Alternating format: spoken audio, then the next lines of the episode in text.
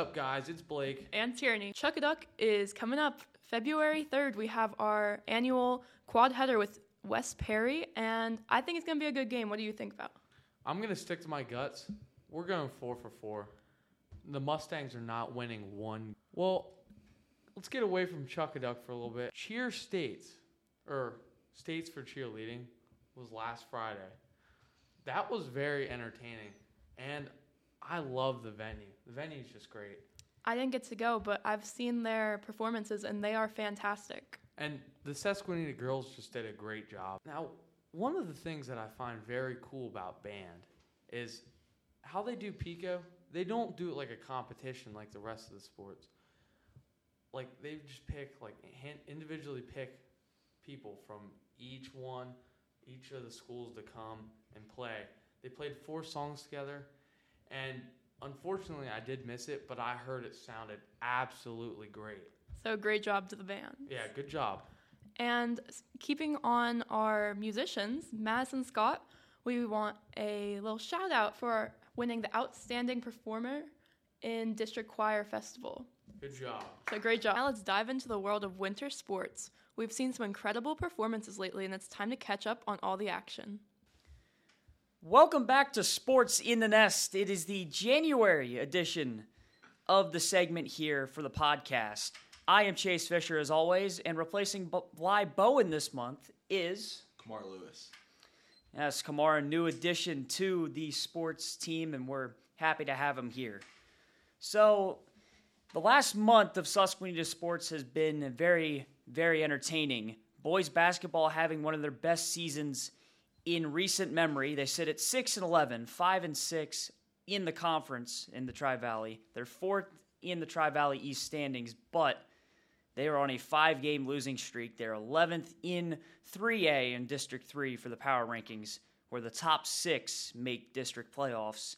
They had the UDA game on Saturday, which they lost. They have Line Mountain tonight.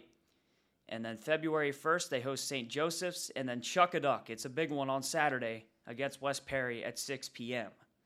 Girls basketball sit at 10 and 7, 7 and 3 in the conference. They're third in the Tri Valley East standings. They're eighth in District 3 in 3A, where the top six make it to districts. They lost Upper Dauphin on Saturday, like the boys, and they are at Annville Cleona on the 29th, and then Halifax, they go there on the 30th before hosting Millersburg February 2nd, and then the next day is West Perry at home at 4 o'clock. Wrestling has had a tough season as well. They're 3 and 21 overall. That's where they finish 0 and 5 in the Tri Valley, which is dead last.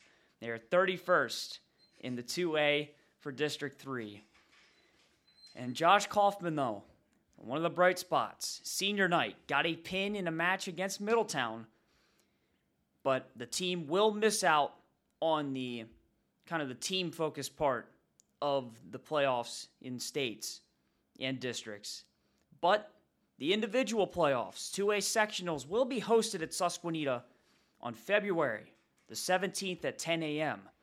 So make sure you come out and support Josh as he tries to make a run along with other Susquehanna wrestlers deep into hopefully a state medal. So, with that, that's all we have for the sports rundown. As now I'll turn it to Kamar with our interview. Today I'm going to be entering, interviewing Seth Toth and Braden Hostetter. Would you guys like to introduce yourself? Hi, I'm Seth Toth. I'm a junior here at Susquehanna High School. I've been playing basketball for all my life. Hi, I'm Braden Hostetter. I've been playing basketball for, I don't know, since I was in fourth grade, and I am a sophomore at Susquehanna. All right, I got a couple questions for you guys. How do you feel about the team this year? We'll start with Seth. Uh, I feel like definitely doing better in past years. I mean, I know my past years here, we've only gotten like four wins. I mean, in either year, and I know the history has not been very good. So it is nice to see some more wins in the in the record this year. But it could be going a little better. We've had some shaky spots. Braden, how about you? I would agree with that. Um, I would also like to add it's kind of hit or miss. When we're making our shots and everybody's playing as a team, we're doing really, really well.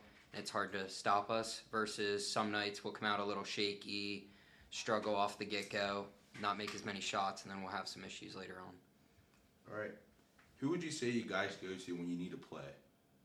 Uh, we usually go to our uh, our guard Dylan Trimmer. He's really quick and athletic, and is a good shooter as well. So he could either get to the rim or score off the dribble. So Braden, do you have a different answer? No, I'd agree with that. All right. Do you guys think you guys will make Tri Valley playoffs? uh, I believe we do have a shot of making Tri Valley playoffs this year if we just you know really dig deep and play hard these last few games. We definitely have a shot in getting in there. Yeah, if we break this losing streak, I have a feeling that we'll go. All right, then that is it for Sports in the Nest for January. We will catch you guys in February with the winter sports recap. What an exhilarating winter sports season it's been. And speaking of success, let's not forget the remarkable success of our girls basketball team. Their dedication has truly paid off. Before we move on, a quick reminder for all you memory keepers out there. Today is the last day to order your yearbooks. Don't miss out on capturing this year's memories. Hey, have you pre ordered your yearbook yet? Not yet. I think I'm gonna wait until May to get mine. You know, they sold out last year really quickly. Really? Well, I better order one now and then.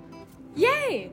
You can easily order online, but you can scan the QR code outside 115 or fill out a paper form here in the library. When are the pre orders due? Good question. The pre orders are due January 31st. Don't be left out. Buy a yearbook. This is Chase Davis, and welcome back to Ask Admin. This is our segment of the podcast where we answer questions directly from the students. Any questions about school policies or why the school does things the way it does, we can answer for you. I'm here with our athletic director, Mr. Quigley, today to ask him some questions. How you doing? Pretty good. How are you? Good. To start things off, the first question we have is why do we have so many home meets for track and field and very little away meets? Well, since we become a member of the Tri Valley League, we're the only team in the league that has an all-weather track. And since times are so important to runners to qualify for districts and states, everyone wants to come here. So that's why. So all our home meets, probably for the last eight nine years, have been here. So that's why. Makes sense to me. What determines if we are a double A or a triple A school in sports? The Pennsylvania Interscholastic Athletic Association (PIAA) governs all PA sports, and every two years, um, as an athletic director, we have to put in our enrollment figures, grades 9 through 11, boys and girls. The state then takes those numbers and, based on each sport, they calculate how many teams are going to be in that division and then they rank them. So if you have like between 10 and 120 people, you may be single A. If you have, you know, 130 to whatever you don't, and those numbers change by sports. So it's given to us by the state based on how many students we have enrolled at Susquehanna. Makes sense. So that's why some sports, like in most most of our sports, were triple A, and then others were like basketball next year were quad A, four A. So it varies up and forth. Each sport also has certain ones. Football has six divisions. Field hockey only has three. So we're single A in field hockey, but like triple and quad A in football because of the. So it really varies based off of what the PIAA. Yep, and th- our numbers of students and the number of schools that offer that sport, and they try to split it up. Makes sense to me. For our final question, why do some sports compete in Tri Valley and others compete in Mid Penn? We moved all sports to Tri Valley multiple years ago. Since that time, we had three schools leave that were in football, so we really didn't have enough schools for football. So the remaining six Tri Valley teams went to Mid Penn and said, Would you absorb us for football? That's the only one we're in Mid Penn. Everything else we're in Tri Valley. Um, so we play football in the Mid Penn division, so we have games for 10 weeks. Makes sense. Well, that's all the questions we have time for today. Thank you for your time, Mr. Quigley. If you have any questions that you want answered in our next segment, then don't be afraid to send us an email letting us know what you want us to answer next. Thank you, Mr. Quigley. You're welcome. Thank you to our athletic director for those insights. And a huge shout out to Mr. Quigley for his years of dedication and service as both our principal and AD. Your impact is immeasurable. Coming up, we're excited to introduce the student teacher working with Mr. Shepler. Let's hear about their experiences and what brings them to our school. Hey everyone, it's Lainey here with your academic section of the podcast. Today we are interviewing a new student teacher to the district, Mr. Warfel. Thank you for joining us today, Mr. Warfel. Let's get to know you. Thank you, Lainey. I'm looking forward to hearing what you guys have to ask. Okay, so our first question we have for you today is what is your favorite and least favorite part about student teaching? So we'll start off with my least favorite part of student teaching, which is actually not a well-known fact, is that I actually had to pay for this experience. Um, that's like one of those secrets they don't ever tell you about it. But basically, like, don't get and uh, don't get me wrong, I do love every second I'm here.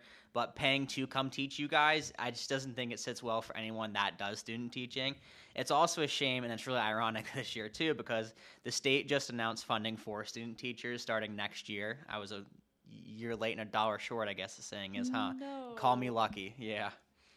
But then my real favorite part of student teaching has been getting to know each student and learning about what they have to bring to the table. You guys are so diverse and so unique here, and every student just brings a lot and has a lot of fun too. And it's been a lot of fun getting to learn more about your guys' hobbies and passions. Yes, it's a bummer you had to pay for your student teaching. I didn't know that at all. yeah, it's fun to say the least. Oh, yeah, I bet. So that leads us to our next question, and that is what inspired you to become a teacher?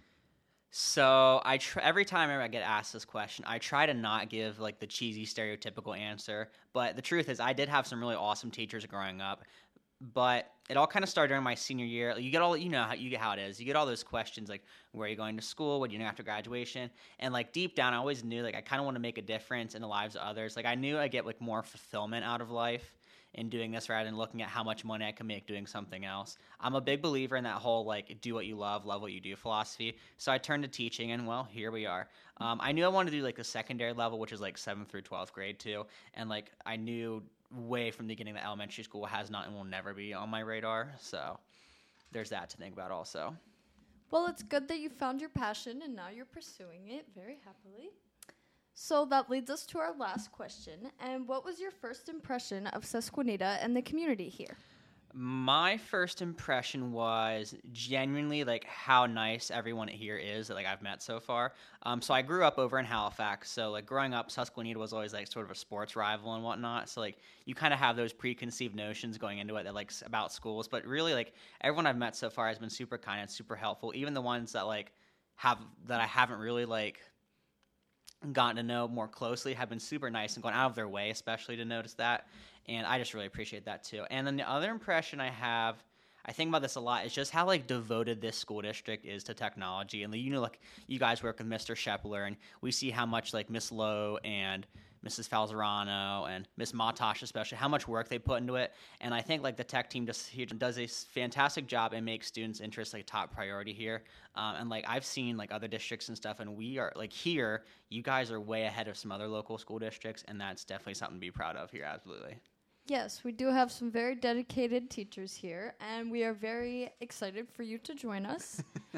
and that's all we have today for the academic section today with Mr. Warfel. Thank you so much for joining us again, and look for more academic updates in the future, and stay tuned for more segments. Valentine's Day is just around the corner, and what better way to express your feelings than with flowers? Stay tuned for some blooming details. Whether you're buying for a friend or a loved one, flowers are sure to make anyone's heart bloom. Starting February 7th, come down to the Hawk Shop and get your bouquet of exquisite carnations for only $1 to $2. Add a personalized note to really show your appreciation. They'll be delivered directly to them on Valentine's Day to make their holiday extra special. Spread the love this holiday season. Remember, the Valentine's flower sale is a great opportunity to show someone you care. Now let's shift gears to something a bit more mysterious. It's time for Blackhawk banter, and today's topic is none other than Bigfoot. Is he real or just a tall tale? Let's find out.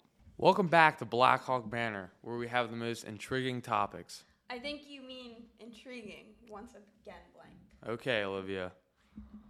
All right, guys, welcome back to our debate segment of the podcast. And today we're going to be talking about Bigfoot and aliens all in one go. Double whammy. You want to start us off, Blake? Yeah. I am a firm believer in Bigfoot. Always have been, always will be. I mean, why why shouldn't he be real, you know what I mean? I don't know. I'm not about this Bigfoot life. I feel like he's a he's a sham. He's a hoax. I don't I feel like I've heard him before somewhere. I just ha- I just like don't know that I've heard him. Heard him? What does he sound like? You know, he like yelps, yells, like tree knocks and he like whenever he gets like aggressive, if like you're in his territory, he'll like throw rocks at you. Have you seen them? Have you been in his territory? No, but I've seen videos. Like Videos? we got that like real old video from the like the seventies of like the cowboy who's like recording and it like turned. You know, the the classic famous turn. I don't know. I think that could. I think that could have been someone in a Bigfoot suit. To be honest. I mean, who's gonna like go out and buy a Bigfoot suit that looks that nice? Like that is a professionally made suit just for like 15 minutes of fame. I mean, I feel like anybody would do that. You know, just to go TikTok viral or whatever. Yeah, but TikTok wasn't a thing in the 70s. I don't know. What do they have? They have YouTube at that point. They had nothing. MySpace era. No. I don't know. Show your They had at school. VHS, I think. VHS viral then. I think I think people would buy a Bigfoot suit in order to do that. Well, theoretically, if Bigfoot was real, how does he hide so well? I don't know. I think it's one of those things. You know how like the ocean is only like thirty percent discovered. I think Bigfoot could be hiding in like an undiscovered forest. Probably. Like out in California, up on the top of a mountain. Exactly. Nobody goes up there. Nobody goes up there. Nobody like explores the caves either because they're scared they're gonna get attacked by something in there. It's they probably, would. Bigfoot. It's probably Bigfoot. If, Yeah. if he exists, I don't think he does, but you know. I'm still on the the believer train. But do you think there's different strands of Bigfoot? If he exists, oh, Yeah. absolutely. I think that you know, just like any animal, like there's different strands of like monkeys and different strands of dogs and that sort of thing. I think you know we have a little bit of Yeti action going down. Yeti, there's probably like an Asian Bigfoot that is like a little possibly shorter or taller. Like they could be shorter or taller, different strands. Right. And maybe like a Russian Bigfoot. That'd be pretty cool. That's not the Yeti, like a different one, like babushka Yeah. foot. Maybe. Do we think Bigfoot is possibly an alien? No, I don't think so. I mean, he could be. That's why he hides so well. He can just like take off in his spaceship if anybody gets close. Well, I think that, like, I think Bigfoot is brown. Obviously, big. Well, depends on where he lives, I guess. If you're saying different strands, and Earth is really the only place that has trees. So I think that, like, the camouflage aspect, you know, Bigfoot's biology, it makes more sense that he'd be from Earth. No, I can I can get behind that. Let's get into aliens. What do we think about aliens? Now, I I'm not one to be a believer on this podcast, Blake, but I'm gonna tell you, I think I think there's something out there. I mean, I mean, the universe is so ginormous and it's ever expanding.